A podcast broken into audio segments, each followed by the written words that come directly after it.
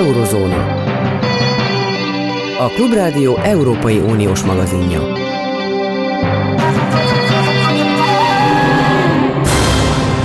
Jó napot kívánok, Zentai Péter vagyok. Sokan morfondíroznak azon, hogy miért kell állandóan eh, határidőt módosítani a magyar vezetőknek, élén Orbán Viktorral, eh, Finország és Svédország csatlakoztatása ügyében, tehát NATO-hoz eh, lehet-e vagy nem csatlakozniuk, és ez Magyarország és Törökország dolga a jelek szerint. Egyetért azzal Törökország szakértőként is jól ismert nemzetközi politikai meg megfigyelő és e, geopolitikai szakértő Egeresi Zoltán, aki a vonalban van, hogy Törökország és Magyarország főszereplő ebben az ügyben, és a két ország vezetői most például lehetséges, hogy éppen egyeztetnek Török, Finnország és Svédország sorsáról. Jó napot kívánok! Jó napot kívánok!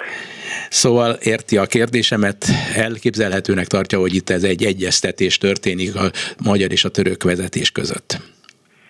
Nos, hát valószínű tekintve azt, hogy ugye Orbán Viktor ellátogatott Törökországba a türk tanácsületet, most már a türk államok szervezetének mostani fórumára, vagy mostani csúcs találkozójára. Ugye ez a téma is előkerült a kétoldalú zárt ajtók mögötti megbeszélésen ugye Erdogan és Orbán Viktor között. De ugye alapvetően itt arról van szó, hogy a két országnak a külpolitikája, viszonyulása a mellettünk lévő háborúhoz meglehetősen hasonló, úgyhogy valószínűleg nagyon sok témát érintettek. Meg persze azt is látni kell, hogy itt azért két országnak két külön bel- és külpolitikai dinamikájából fakad az, hogy itt most a finnek vagy svédek uh, előszobáztatva vannak a NATO csatlakozás kapcsán. Igen. Az lehet, hogy nagy különbség van, sőt egész biztos Törökország és Magyarország között, de eh, magyar részről mindenképpen látszik egy, eh, nem tudom, hogy tetszik-e magának a szó vagy sem, egy dörgölőzés eh, Erdogán irányában, de Erdogánról egy árva rossz szót sose ír a magyar kormánypárti média, a magyar kormánypárti vezetők csak a legnagyobb elismerés hangján szólanak már nyolc éve erről az emberről, aki egyébként hazájában és nemzetközileg meglehetősen vitatható egyéniség, akár csak a magyar miniszterelnök. De az biztos, hogy most az egy nagy jelentőségűnek látszó dolog, hogy ott ment meghívta Erdogán a finn államfőt is. És a finn államfő társaságában tulajdonképpen találkoznia kellett Orbán Viktornak és a török vezetőnek is, tehát nyilvánvalónak látszik, hogy, hogy mintha tényleg mi, mi fújnánk a passzát szelet. Mármint, hogy a türk államok? Hát tulajdonképpen meghívták a Niinisztő finn elnököt, hogy, legalább, hogy, hogy ott legyen, és ez a téma központi szerepet játszik. Az egy másik kérdés, hogy időben, esetleg helyszínet, helyszínt tekintve szintén részt vehet ezen a találkozón, és akkor a türk, többi türk állammal együtt átbeszélik ezt a NATO csatlakozás ügyet. Itt ez alapvetően Törökország és Finnország belügye, vagy bilaterális kapcsolata, úgyhogy nem hiszem, hogy itt igazából a többi türk állami vezető, illetve Magyarország megfigyelő státuszban van, hogy ebbe különösebb szerepet kapott volna. Ugye alapvetően az, hogy ezt a svéd és hát egyelőre még úgy tűnik a finn NATO csatlakozást Törökország blokkolja, illetve hát hogyan tologatja a ratifikálásnak a lehetőségét. Ez egy alapvető török belpolitikai történet. Azát, ez nagyjából egy évvel ezelőtt, tehát tavaly májusban merült föl, amikor is már ráfordult a török közvélemény és török kormánypárt a kampányra, ugye most májusban lesz a választás, és ebben végül ezt a finn-svéd NATO csatlakozást találták meg egy olyan relatíve alacsony költséggel járó témaként, amelyben erőt tudnak mutatni, ugye nagyon jó zsaroló potenciálra rendelkezik Törökország, hiszen ha kérhet valamit ettől a két államtól, akkor ez most van a NATO csatlakozásért cserébe, se előtte, se majd, hogyha megtörténik a csatlakozás, valószínűleg ilyen helyzetben már nem lesz.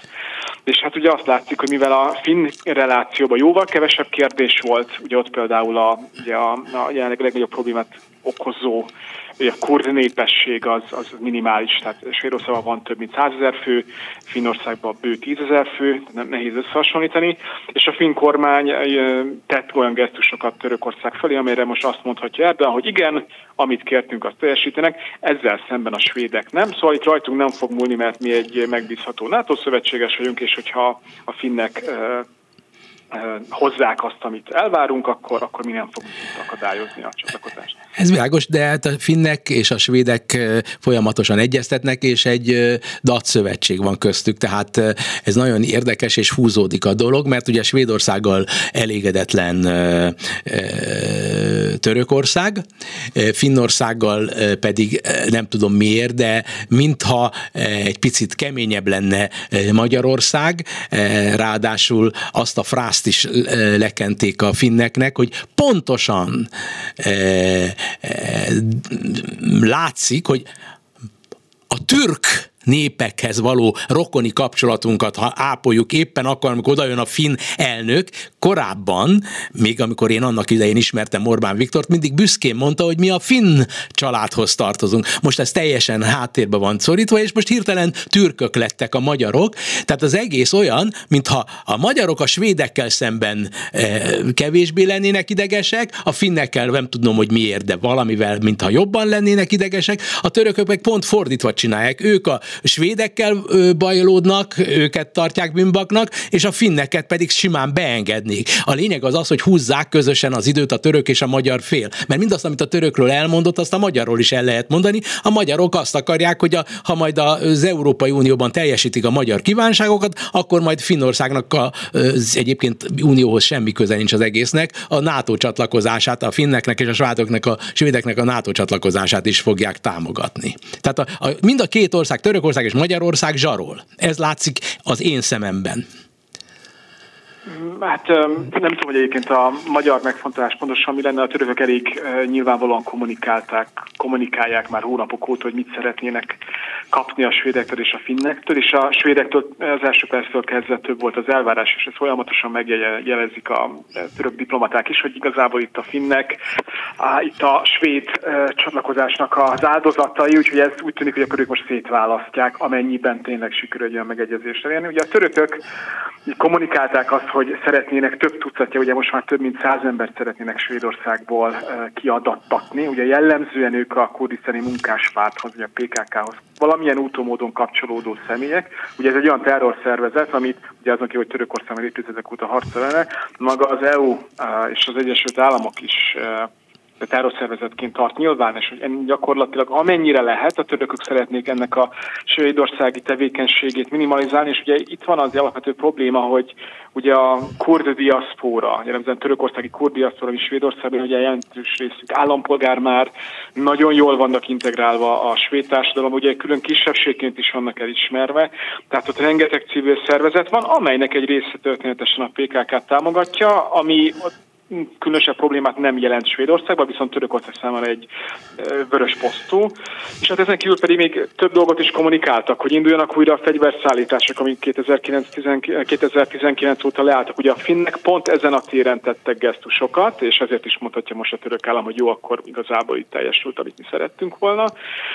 És, és még sorolhatnánk, tehát úgy tűnt, tehát, hogy a, mivel a török állam pontosan kommunikálta már hónapokkal korábban, hogy mit szeretne, hogy szeretne egy ellenőrző mechanizmus, szeretne jogszabályváltozásokat. A terror elleni harcban komolyabb fellépés, itt nyilván a PKK-ral van szó. És ezekben történtek előrelépések mindkét ország, ugye nyilván a svédeknél még sokkal komolyabb gondok vannak, ezért itt, itt azért valamit láthatnak ezek a északi államok, hogy mit szeretne a török fél, és hát nyilván a török fél azt szeretné, hogy választás előtt valami komolyat föl tudjon mutatni, hogy, hogy igen, amit kértünk, azt most már teljesítjük. Valóban kiadtak embereket, vagy ugye ebből a szempontból, amennyiben nincs előrelépés, itt főleg most már a svéd vonal, ami ahol kevésbé várhat előrelépés, akkor is elmondhatja Erdogan a választás előtt, hogy mi továbbra is védjük a török érdekeket. Uh-huh. De a magyar részről én ennyire nem, nem látunk kommunikációt bele. én nem látok. I- igen, egyébként csak annyit, és ez nem ön számára kommentárt érdemlő valami, csak megjegyzem a hallgatók számára ezt talán fontos megfigyelésem, mert itt senki nem beszél ebben az országban erről, hogy akárki ellátogat Törökországba, most például a finn elnök egy napra ment a külügyminiszterrel együtt. Az első dolga tudja mi volt?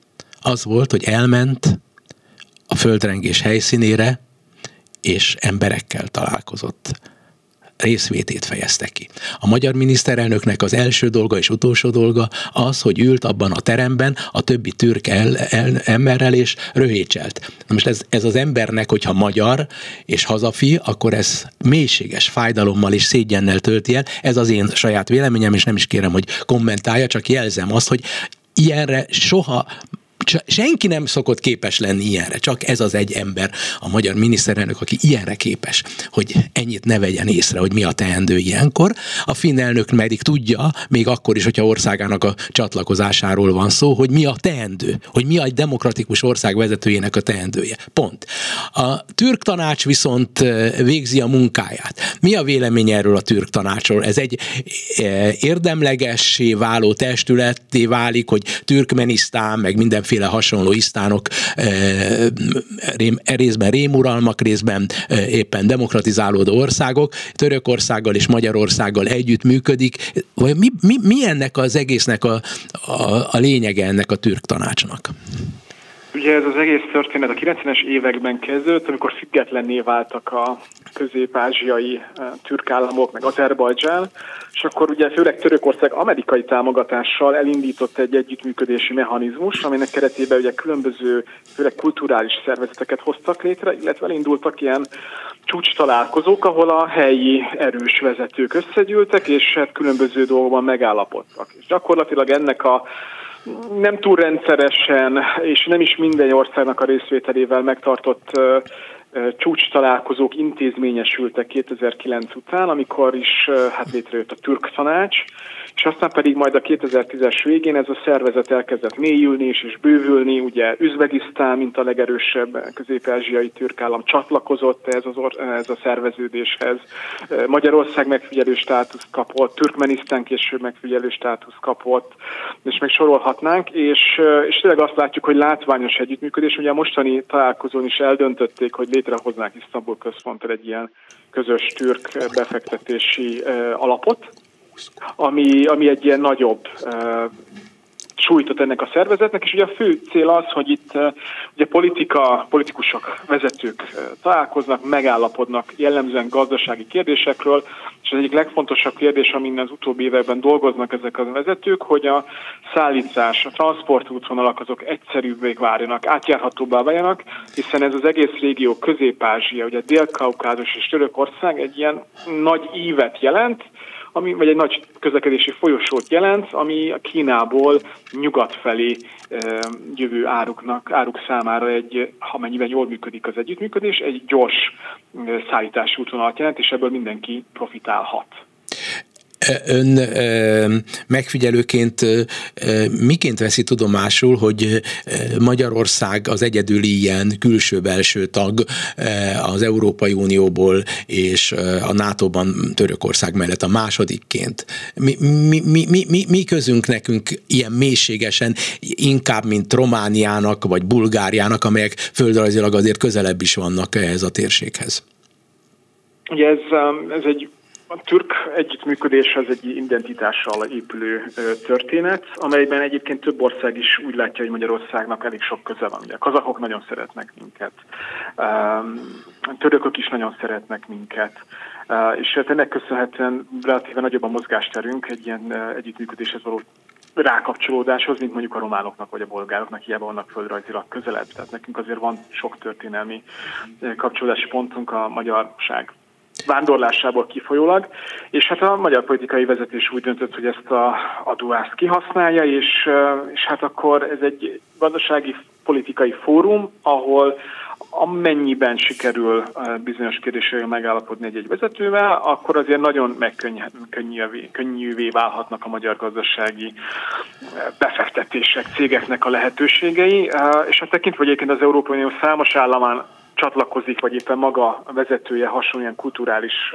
együttműködési terveződéseknek. Ugye a spanyoloknak van egy komoly ugye, latin-amerikai érdekeltsége, ugye a portugálok szintén igyekeznek olyan portugál valamilyen szintű kultúrai országokat összefogni, a frankofóniáról nem is beszélve, hát a Magyarországnak sikerült az utóbbi években rákapcsolni erre a, erre a türk áramlatra, amely egyébként az utóbbi években látványosan erősödik, pláne most, hogy itt folyik a szomszédságban, Ukrajnában a háború, ami Oroszországnak a mozgásterét is hát azért módosítja Közép-Ázsiába, és hát azért azt se felejtsük el, hogy főleg Közép-Ázsia óriási gáz és kőolajmezőkkel rendelkezik. Ezeknek az elszállítása Európába azért óriási pénzügyi lehetőséget jelent, és Magyarország bizonyos szempontból akár hitként is szolgált ezen államok számára. Az persze más kérdés, hogy ki mit tud ebből az együttműködésből kihozni, de mindenféleképpen az, hogy itt a nagy vezetők ülnek le és tárgyalnak,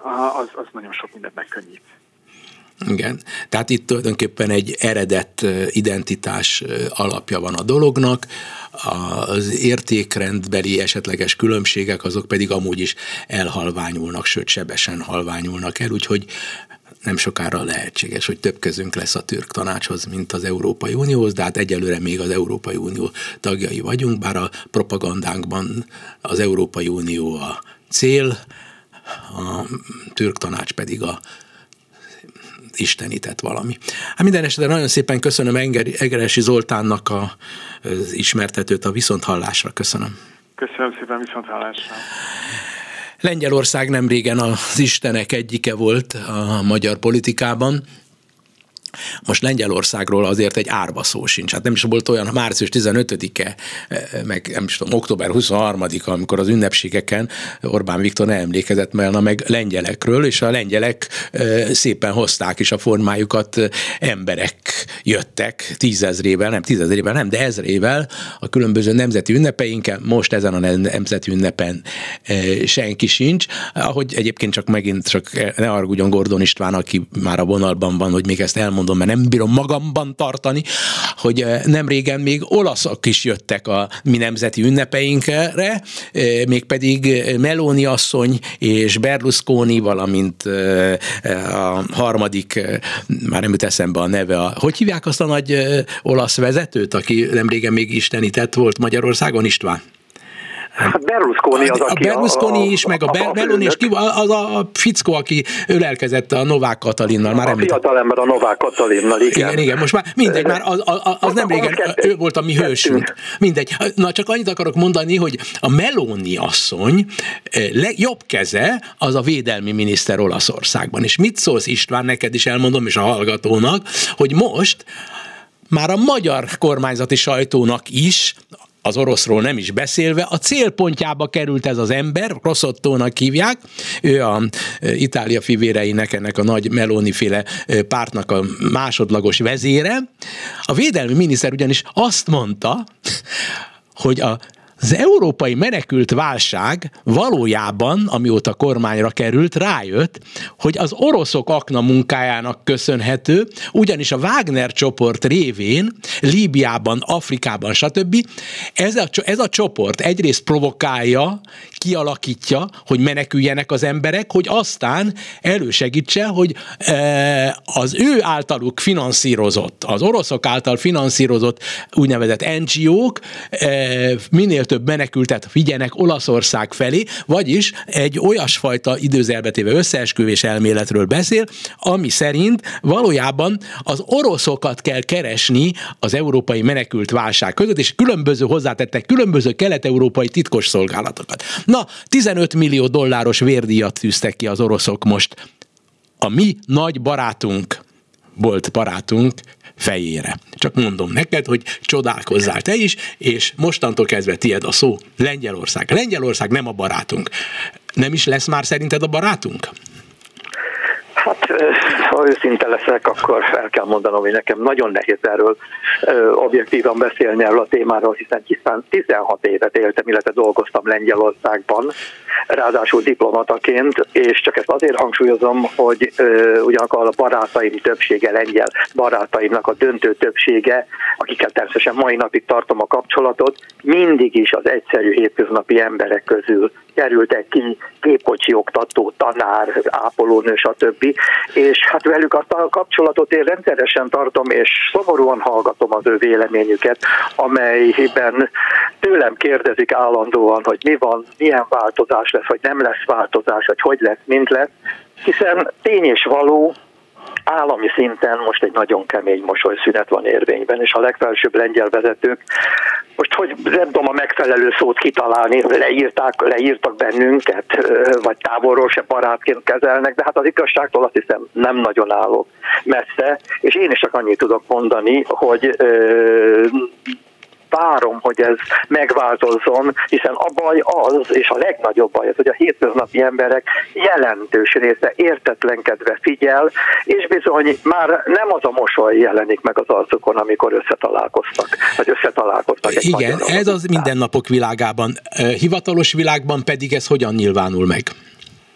Nagyon egyszerű. És a média világban is. Az, el, az, elmúlt, az elmúlt fél évben több alkalommal olyan vezetői találkozókra került sor, vagy éppen nem került sor, amelyekre a, a lengyelek azt mondták, hogy köszönik, nem kérik. Például a köztársasági elnökkel nem akartak találkozni a lengyel illetékesek. Mm. A, nem, nem régen a v kapcsolatban volt egy értekezlet, ahol egyszerűen a lengyel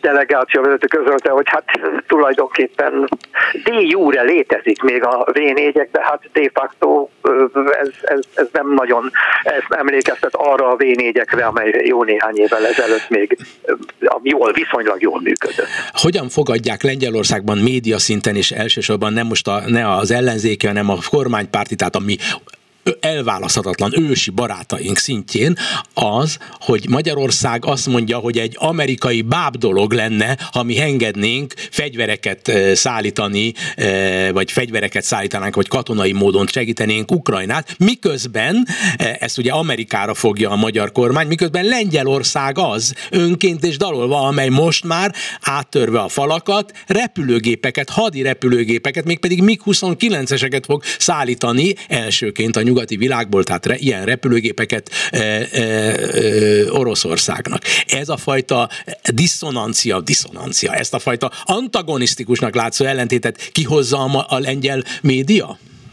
Természetesen, természetesen, és nem spórol a elítélő szavakkal olyannyira, és itt, nem, itt, nincs, itt nincs ellenzék, vagy független, vagy kormánypárti lap.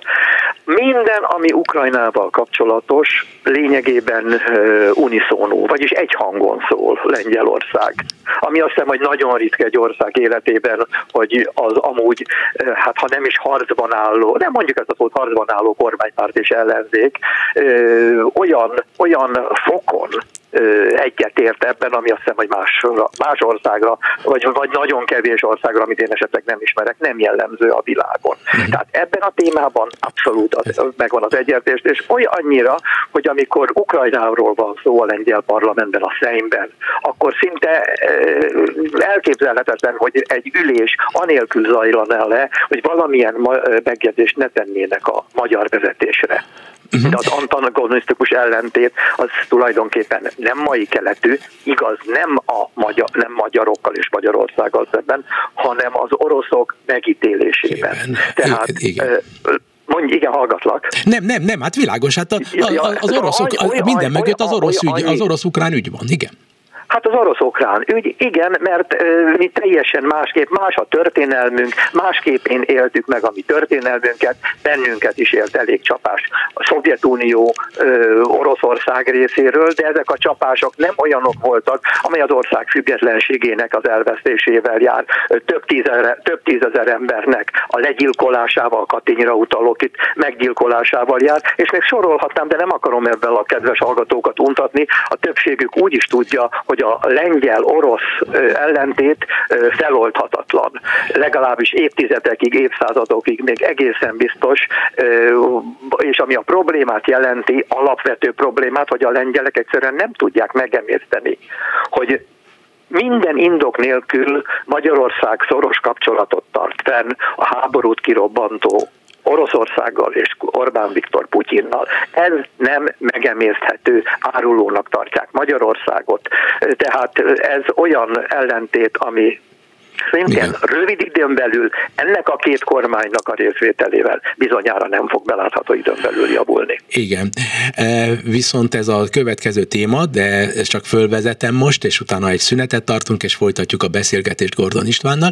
A lényeg, hogy amit én e, szóba hozni akarok, hogy vajon ez a mostani lengyel kormány, ami egyébként e, rokon lelket mutatott az ő, ennek a lelkülete a mi kormányunk lelkületével, ez vajon mennyire időt álló, mert különböző ügyek, nevezetesen most például második János Pál pápa körül egy olyan botrány van kialakulóban, a néhai pápa körül, ami, mondom én előre, esetleg megrengetheti a jelenlegi kormánynak a helyzetét, de erről te fogsz majd nem sokára beszélni. Köszönöm a türelmedet.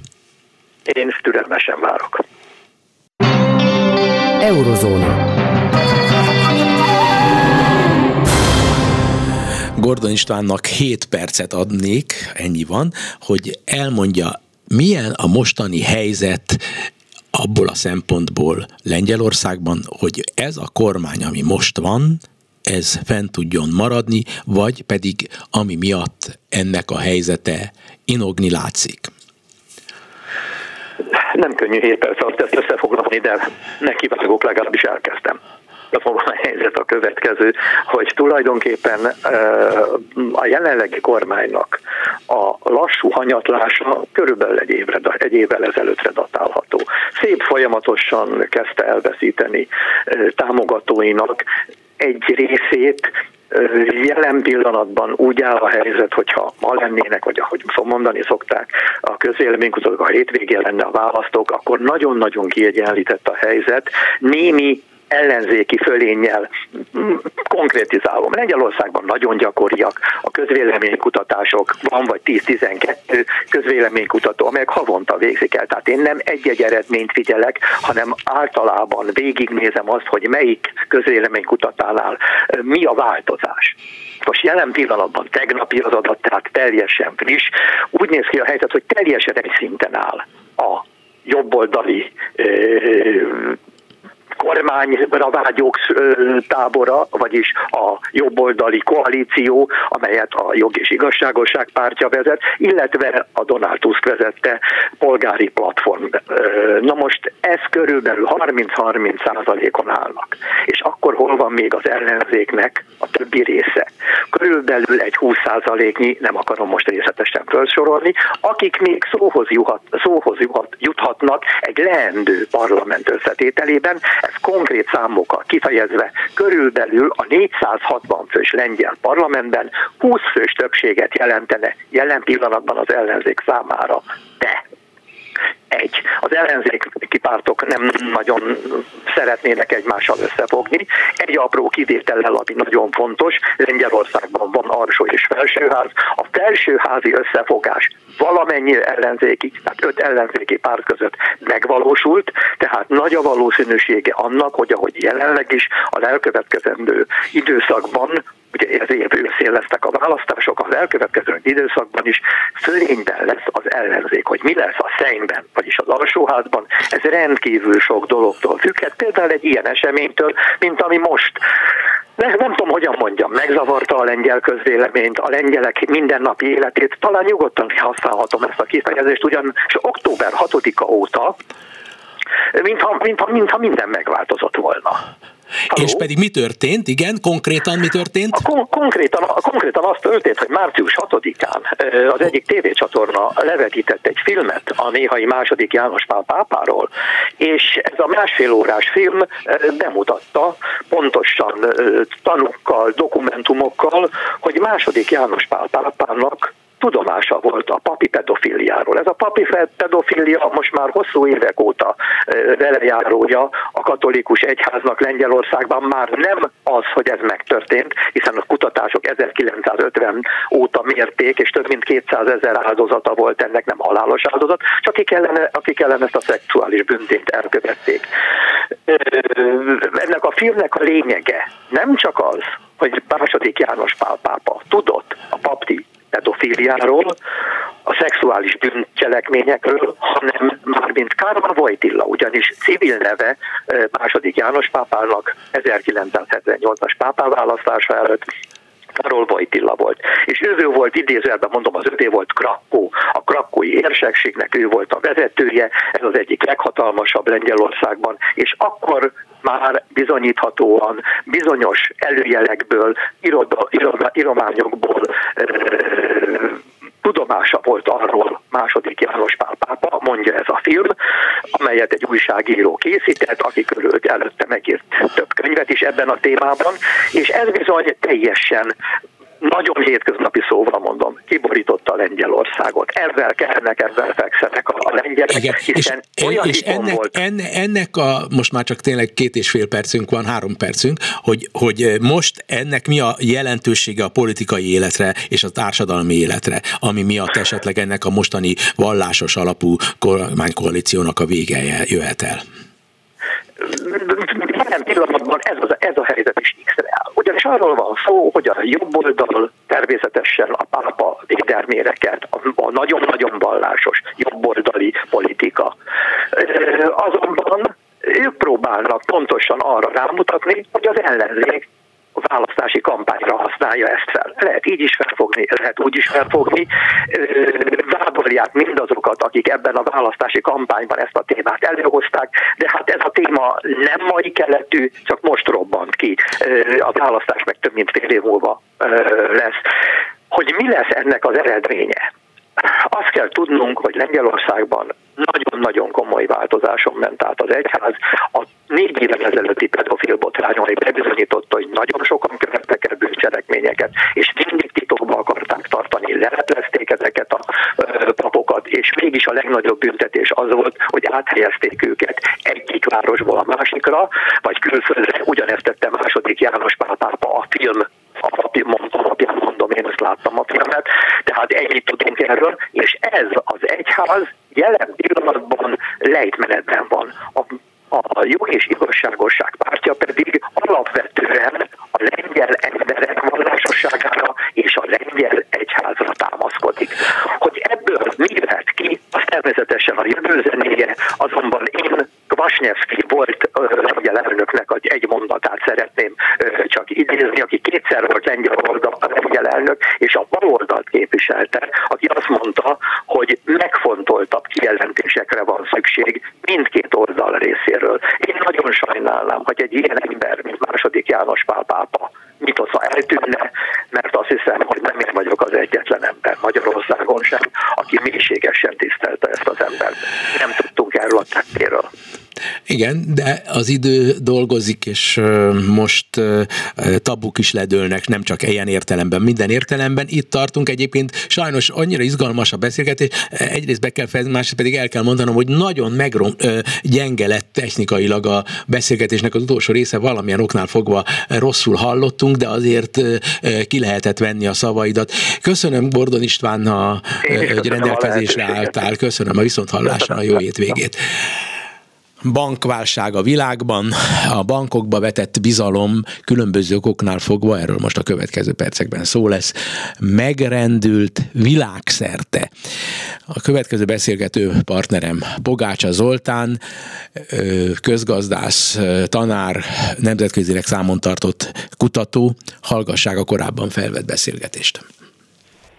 Ez a mostani bankválság félelmetesen emlékezteti a nem hozzáértő embereket, de talán a hozzáértő emberek egy részét szintén arra, ami 2008-ban volt. Ugye 2008-2009 a pénzügyi világtörténelem vagy a gazdaságtörténet egyik legsúlyosabb válsága volt.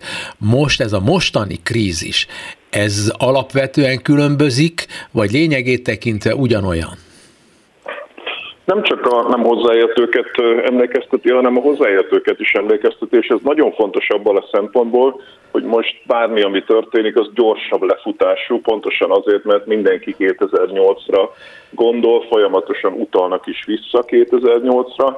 Egyrészt gyorsabban cselekedett a az amerikai jegybank, a Fed, tehát a szabályozók, a jegybankok is tanultak 2008-ból, és próbálnak gyorsabban tenni valamit, másrészt viszont a betétesek, tehát azok, akik mondjuk a pénzüket próbálják menteni, ők is tanultak 2008-ból, ők viszont gyorsabban fogják kivonni a pénzüket, mert láttok már ilyen továbbterjedési hatást, amiben hasonlít a mostani, az pontosan ez a továbbterjedési hatást, tehát attól függetlenül, hogy mi váltotta ki közvetlenül ezeknek a bankoknak az összeomlását. De a lényegi elem az az, hogy az emberek ilyenkor próbálják mondjuk a, például a biztosítási limit fölött lévő pénzüket kimenteni, más bankokba elhelyezni, szétszórni, diversifikálni, és ez ugyanolyan továbbterjedési hatást jelent. Abban is hasonlít, hogy elkezdték nézni a bankokat, tehát melyik bankoknak rossz az eszköz struktúrája, például, hogy ilyenkor nagyobb figyelem irányul a bankokra, tehát sok szempontból hasonlít eh, a 2008-as esetre.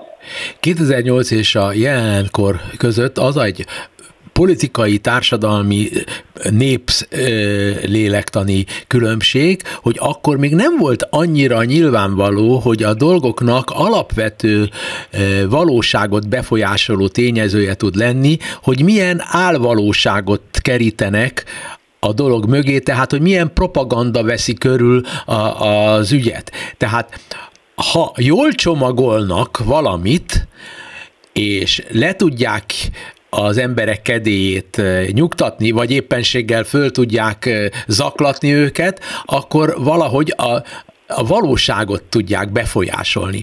Ez a mostani krízis nem lehetséges, hogy éppen azért tud kevésbé súlyossá válni, mert sokkal kifinomultabbak azok az eszközök, amelyek a hatalom kezében vannak, annak érdekében, hogy az emberek úgy cselekedjenek, ahogy a hatalomnak az érdekében áll. A hatalom persze egy másik dolog, hogy mit kell megmagyarázni, de mindenki érte, hogy miről beszélek. Szerintem én megfordítanám ezt a dolgot, tehát szerintem 2008 előtt sokkal nagyobb volt a bankrendszerbe vetett bizalom. Tehát a nimbus a bankoknak a megítélése azt gondolom, hogy sokkal jobb volt, és a valóságot úgy érzékelték az emberek, hogy elképzelhetetlennek tartották, hogy ekkora baj lehet a bankrendszerrel, és minek után Amerika legnagyobb bankjai kerültek veszélybe, ezen keresztül a komplet világgazdaság azért ma már sokkal könnyebben el tudják képzelni az emberek, hogy tényleg lehet ekkora baj, mondjuk egy Credit Suisse, ami a világ egyik legbefolyásosabb pénzügyi intézménye, ma már nem annyira elképzelhetetlen az emberek számára, hogy tényleg baj van, ezért a szobályozónak, a jegybanknak sokkal gyorsabban kell lépnie, és akkor kell elindítania a mentést, a helyzet megoldását, amikor még a hólabda épp hogy csak elindult, mert sokkal később, sokkal drágább lesz, és sokkal nehezebb lesz megállítani. Tehát sokkal határozottabban lépett most akár a svájci jegybank, akár az amerikai jegybank. Tehát, hogy megmentették a rossz nagy bankot, és ez viszont a valóban nem annyira hozzáértő, és az részben hozzáértő emberek számára is azt jelzi, hogy tulajdonképpen bármilyen nagy gonoszság is bármilyen nagy erkölcstelenség történhet is, olyan tekintetben, hogy egy bank összeomlik, és ezáltal súlyos károkat okoz a világgazdaságnak, mert bármi történik, az állam létérdeke, hogy a jegybankon keresztül megmentse a gonoszt. Így is ez le lehet van, fordítani a történetet. Ez, ez így van, ez így van, és ezt a közgazdaságtan nyelvezetében úgy hívják, hogy morális kockázat. Tehát bármikor, amikor kimentenek ilyen nagy pénzintézményeket, vagy akár kisebbeket, akkor fölmerül, hogy ez nem azt okozza-e, hogy akkor legközelebb is sokkal kockázatosabb dolgokat fognak csinálni ezek a pénzintézmények, mert tudják, hogy az állam mindig ott van megmentőként potenciálisan. Sajnos igen, ez egy komoly problémák a 2009-es válság után, hogy azt tapasztalta meg sok pénzintézet, hogy bizony odaáll az állam, és sokan ma is mondják azt, hogy az elmúlt tíz évben megint akkumuláltak olyan problematikus eszközöket a könyveikbe, csináltak olyan dolgokat, aminél tudhatták, hogy az állam odaáll, és bizony odaállt, amikor, amikor probléma van. Igen. Pogácsa Zoltán hogy látja azt, hogy a mostani konkrét esetek, amelyeket a címoldalakon hoznak az újságok, de egyébként köztünk szólva a tőzsdék még nem reagálják le igazából, és mintha az elmúlt napok mm, azt üzennék, hogy még nincs nagy baj, de nem tudjuk, hogy mikor tör ki, mert ugye 2008-ban sem azonnal tört ki a dolog, hanem picit késletetett hatással, de ez egy technikai részletkérdés most nem az okozza a problémát, hogy a COVID idején és azt követően túl sok pénzt engedtek rá fedezet nélküli pénzt a gazdaságokra, ez felpörgette később az inflációt, és az infláció legyőzése érdekében a bankok elkezdték, a nem jegybankoknak el, Magyarországon is elkezdték ugye emelni, tehát a jegybankoknak emelniük kellett a kamatokat. És ez a kamat emelés, és azt megelőzően az infláció az, ami miatt a bankok természetszerűleg kerültek bajba? Nem teljesen. Tehát az, hogy pénzt nyomtattak a jegybankok, az pont annyira volt elégséges, hogy a szétesett gazdaságokat visszahozzák a korábbi szintre. Tehát rengeteg tanulmány született már erről, hogy igazából mondjuk ha az Egyesült Államokat nézzük, 42 millió amerikai veszítette el a munkahelyét például a Covid alatt. A jegybankok által nyomtatott pénzből finanszírozott direkt támogatások a családoknak, az pont annyira volt elég, hogy az a keresletet ugyanoda hozza vissza, ahol korábban volt. Ettől maradtak életben a szupermarketek, meg a farmerek. Tehát itt extra kereslet nem keletkezett, azt nem lehet elmondani, hogy az inflációért a pénz, jegybanki pénznyomtatás pénzmennyiségbővítése lett volna a felelős. Az inflációt más okozta, olyan dolgok például, mint az energiárak emelkedése, aminek ugye közel van a háborúhoz, olyan dolgok, mint az elektronikus csipek eh, piacának a válsága, a szállítmányozási válság, eh, stb. stb. Tehát ezek kínálati oldali problémák, eh, élelmiszer válság, élelmiszer árak emelkedése, szintén ugye a gázárához kötődik, elég gázintenzív a modern mezőgazdaság, de ezek kínálati oldali problémák, nem pedig keresleti, nem pedig a jegybanki pénzteremtés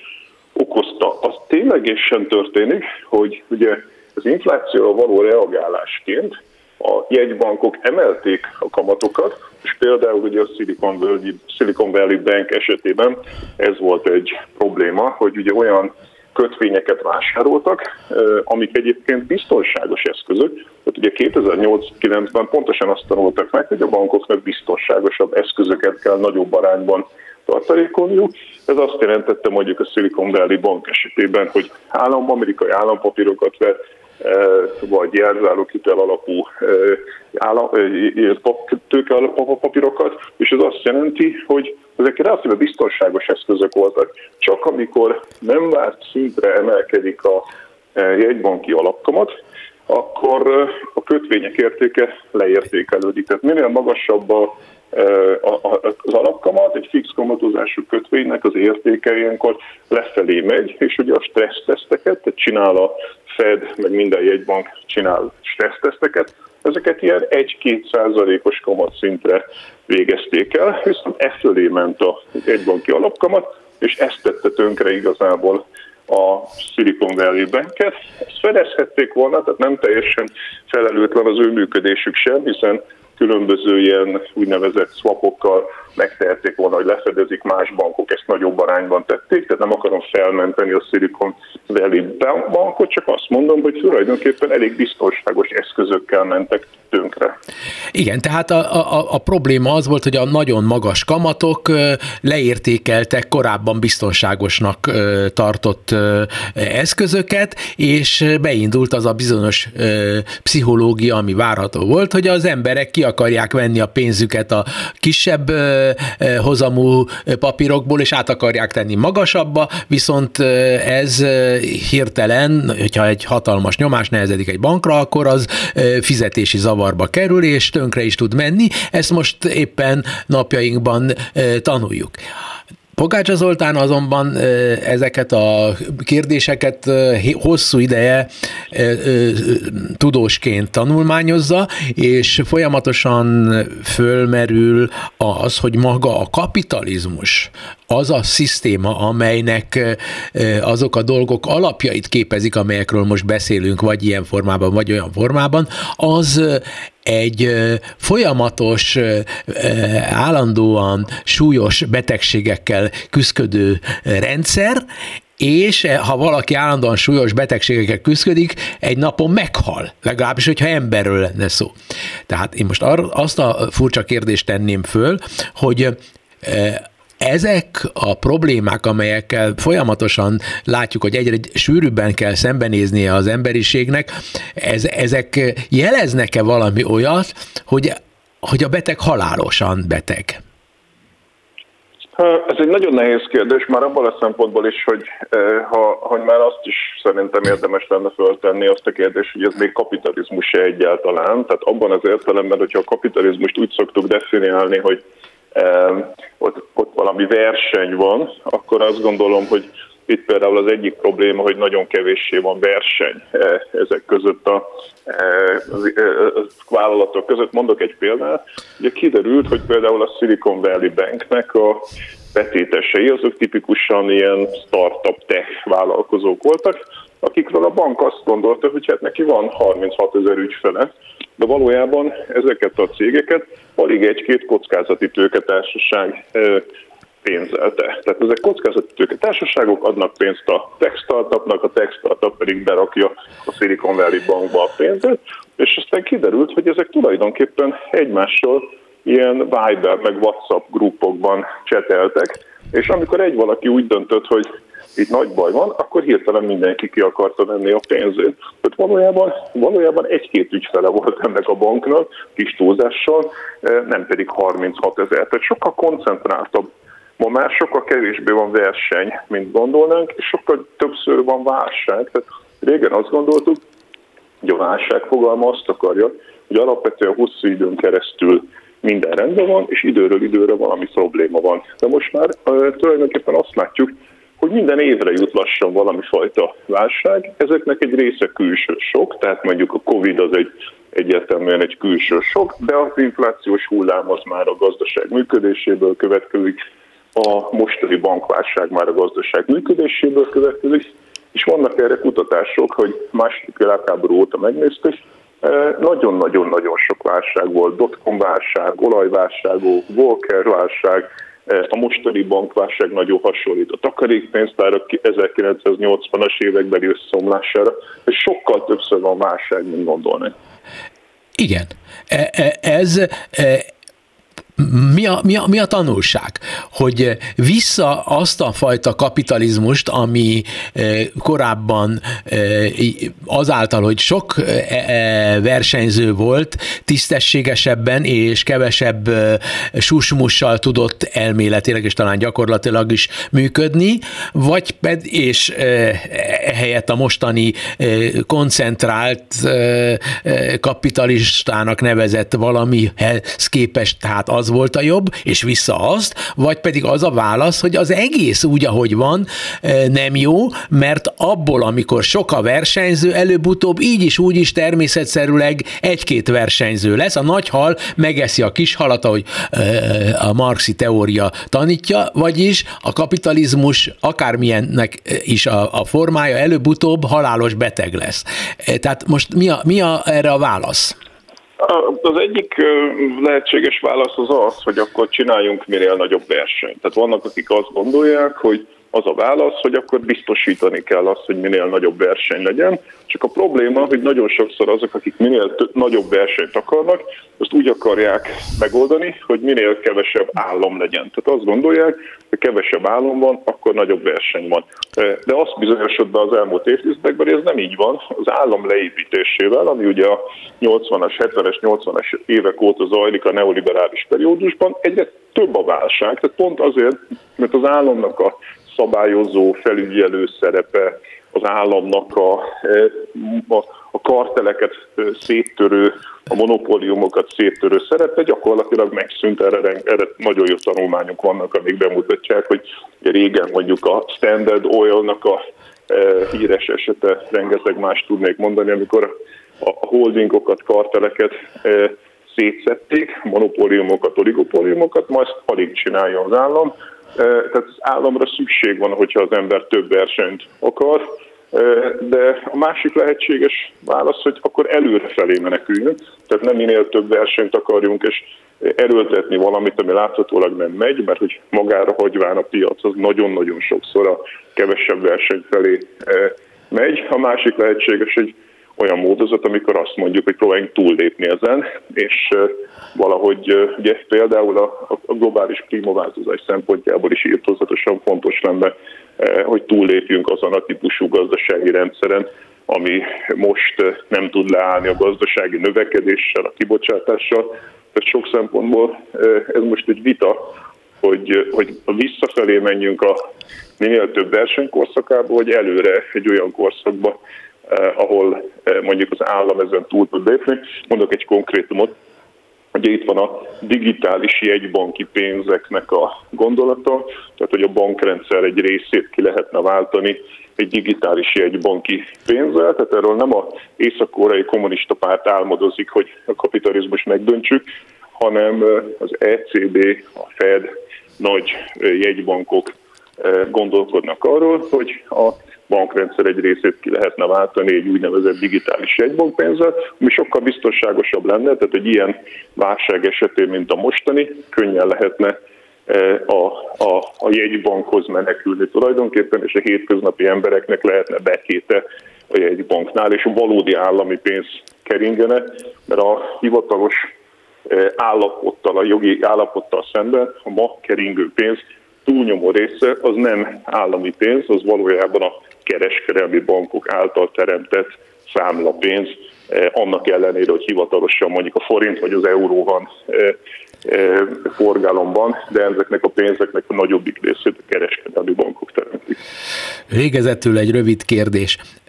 Mindaz, amitről mostanáig beszéltünk, az a magyar külön út, amit legalábbis a politikában látunk, és bizonyos helyzetekben az elmúlt 13 évben azt mondták, hogy mi mások vagyunk, még pénzügyileg is, gazdaságilag is, ez objektíve, tudós szemmel nézve valóságosan külön út, vagy ez csupán egy szövegkörnyezet, mert Magyarország mind a problémát, amit most érintettünk, ugyanolyan mértékben eh, szembesül ezen problémákkal, mint bármelyik más eh, ország. Magyarország ugyanúgy bele van kötve ezekbe a globális hálózatokba, eh, sőt, ugye a kormánynak a stratégiája, amit Orbán Balázs az év elején exponált, ugye a közepes fejlettségű csapdára való válaszként a hálózatosodást propagálta ő, tehát maga akkor meg stratégia is arról beszél, hogy integrálódás, stratégiai beágyazódás a világgazdaságban. Hát Magyarország egy rettentően nyitott gazdaság, akár kereskedelme szempontjából, tőkemozgás szempontjából része vagyunk az Európai Uniónak. Nem lehet magunkat izolálni ezektől a folyamatoktól, ez látszik is az adatokon, tehát abban a pillanatban, hogy ezek a problémák megjelennek, mondjuk tavaly mondjuk a gázár emelkedés az az euróforint árfolyamot iszonyatosan legyengítette, vagy most, amikor ugye jön a hír a bankcsődökről, akkor megint 373-ról 403-ra e, e, gyengül az euróval szemben a forint. Tehát még az adatokon is látszik, hogy Magyarország írtózatosan kitett ezeknek a külső hatásoknak. Nem egy külön bolygón élünk. Pogácsa Zoltán, nagyon szépen köszönöm a beszélgetést. Köszönöm szépen én is. Ezt a műsort egyébként holnap, vagyis szombaton ismétlik, de már nem reggel 7 órakor, hanem este 18 órakor. Mostantól szombatonként 18 órakor hallhatják az Eurozóna című műsor ismétlését. Köszönöm a figyelmüket. Simon Erika Turi Lui nevében elköszön a szerkesztő Zentai Péter. Önök a Klubrádió Európai Uniós magazinját hallották.